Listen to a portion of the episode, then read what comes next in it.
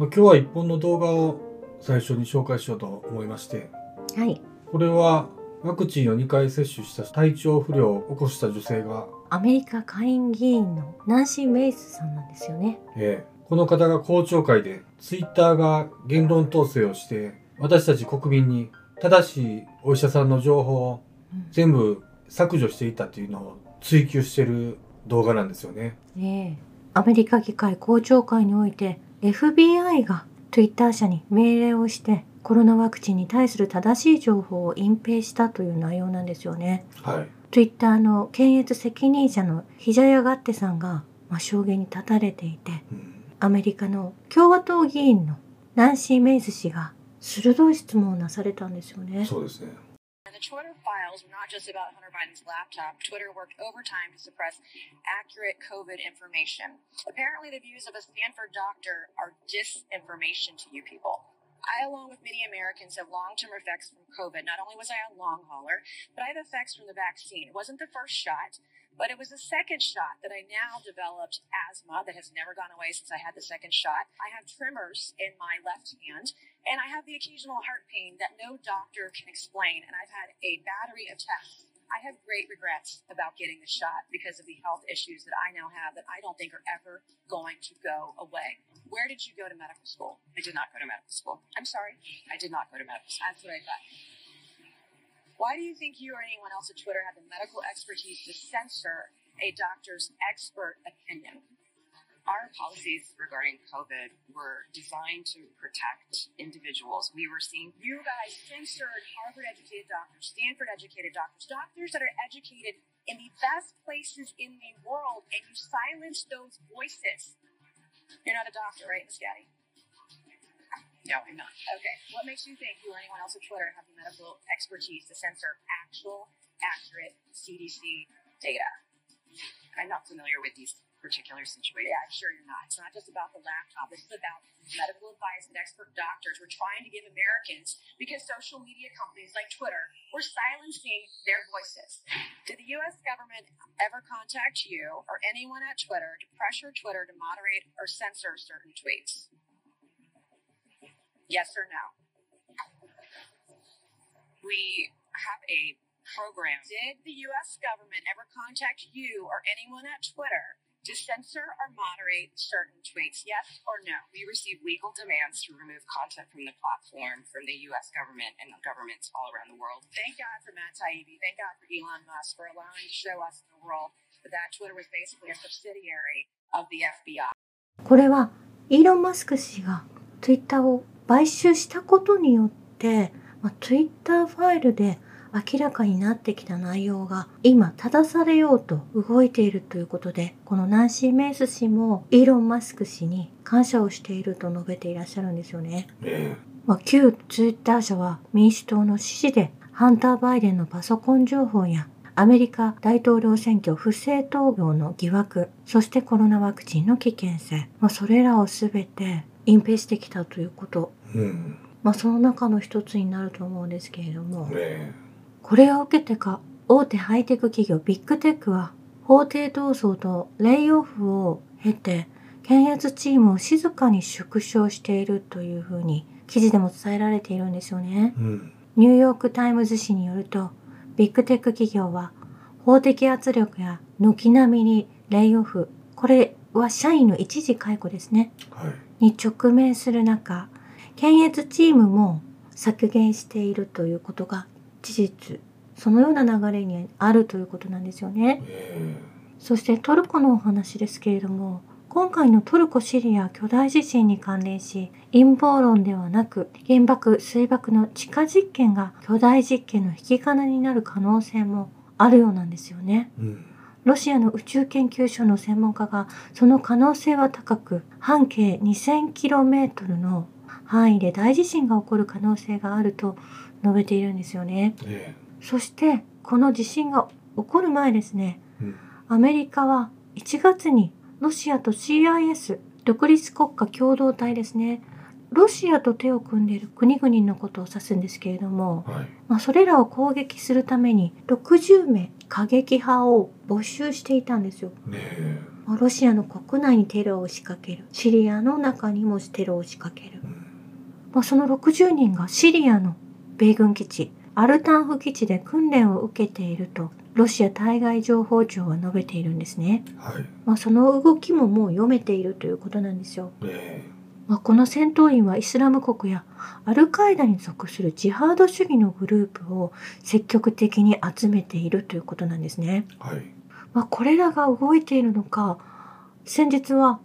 モスクワで海軍や航空ジェット兵器の施設、無線制御チャンネルを開発、製造している生物機器研究所の近くで激しい火災が起こっているんですよね。あ、そうなんですね。ええそして今になってモスクワの米国大使館がロシア在中の米国人に対して直ちに国外撤去を要請しているんですね。えまあ、2月末には NATO が賛成するやもしれないということも、そしてロシア本土の攻撃を始めるやもしれないということを、まあ、アメリカでは準備をしているような内容になってくると思うんですけれども、えうん。そしてフランス外務省は、ウクライナで特別作戦に関連してベラルーシにいる自国民に対し、直ちに国外に出るよう訴えているんですね。はい。ベラルーシでもフランス人の方たちは、まあ、国外に出るように。ということはベラルーシでも攻撃を NATO が与えるということを指していると思うんですよね。えもうこのトルコの地震も24時間前に、発生する24時間前に。大使が引き上げた国のリストがあるんですけれども、アメリカ、カナダ、イギリス、ドイツ、ベルギー、イタリア、オランダ、フランス、デンマーク、オーストラリアが挙げられているんですよね。えこれ NATO 国であるということなんですけれどえも、うん。まあ、緊張が高まっている様子ではありますけれども、まあ、ロシアの国防省はそういったテロリストも、まあ、追跡をしているようなんですよね。はい。そしてもう一つの西側諸国の作戦の中に22日の国連総会特別会合の前にウクライナがロシアを核安全条約違反で非難するための大規模な工作を準備をしているようなんですけれどもこれがチェルノブイリで行われるかもしれないと言われているんですね。うん。まあ、そこのところもロシア国防省が緊急声明を出されているのでそれを阻止する動きで結構忙しくなっているとは思うんですけれどもはい。そして先日から謎の飛行物体がいろんなエリアで浮遊していて、まあアメリカで撃ち落とされたですとか、そういったことを言われていたんですけれども、私もそれはアメリカがやっているんじゃないかなと思って見ていたんですね。えそれが中国にも飛んできたですとか、まあいろんなことを言われているわけなんですけれども、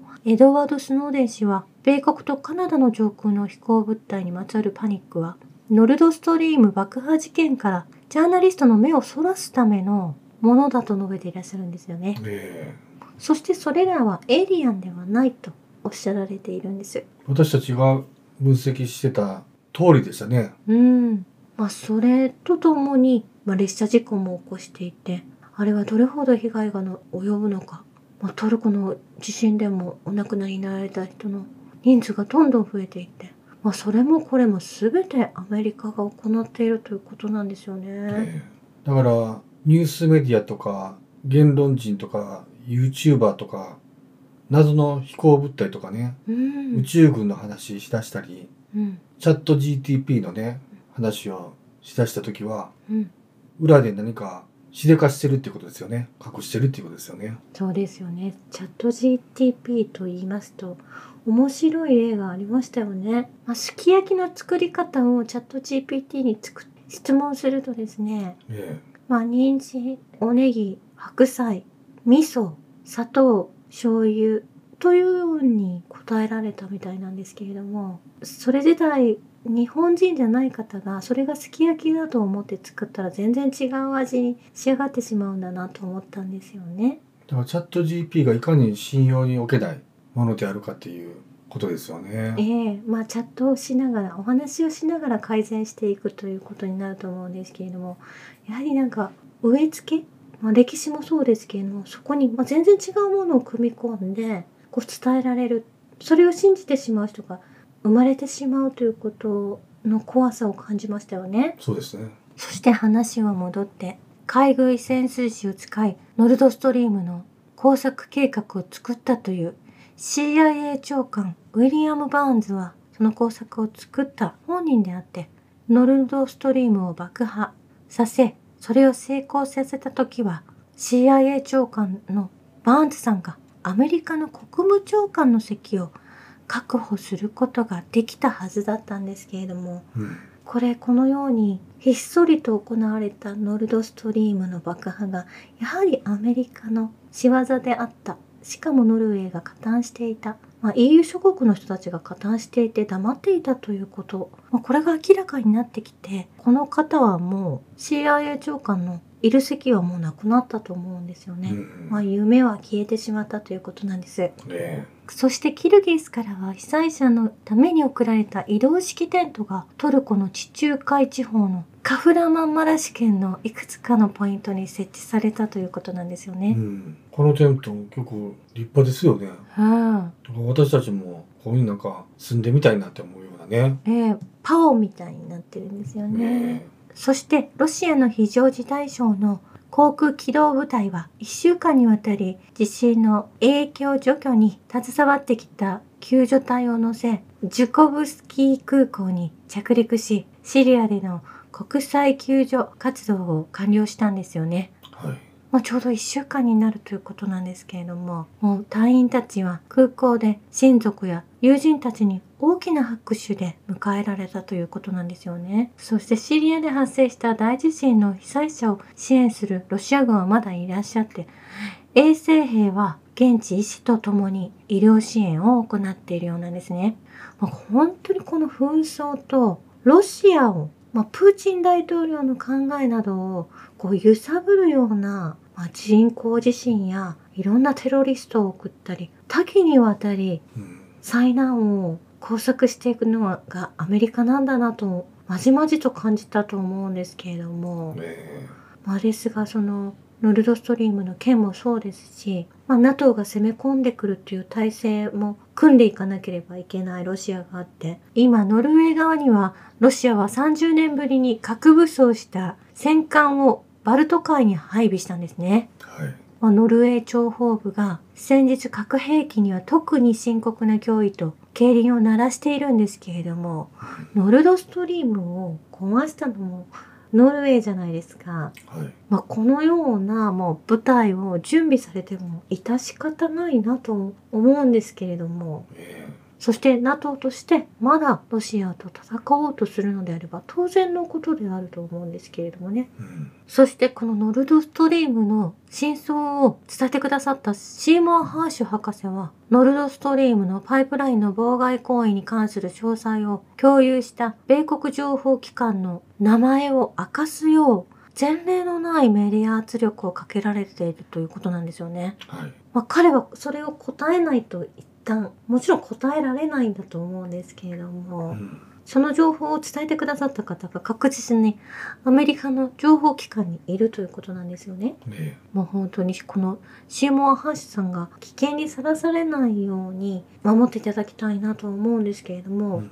まあその私たちの知知り合いでもうん、なかなかこうワクチンについて説明するのがねうん、難しいんですよねう。ん、まあセンシティブな問題みたいなことになってきていますよね。まあ、接種している方の方が多くなってしまった以上、えまあ、でもそれ以上接種する必要は全くないですよということは伝えるんですけれども、えだから今日取り上げた動画の女性の方は2回も接種してそれから具合が悪くなった人ですからね。うんまあ、ですので医師でもない方や検証やそういった内容をきっちり判断できない方がその情報を遮ってしまうというのうはん滞在につながるということなんですよ。この世界は実は偏った情報だけが表に出てきててうんそれを頼りに判断ししまったうんっていうことはせめて今日の動画でうん少しでも気づいて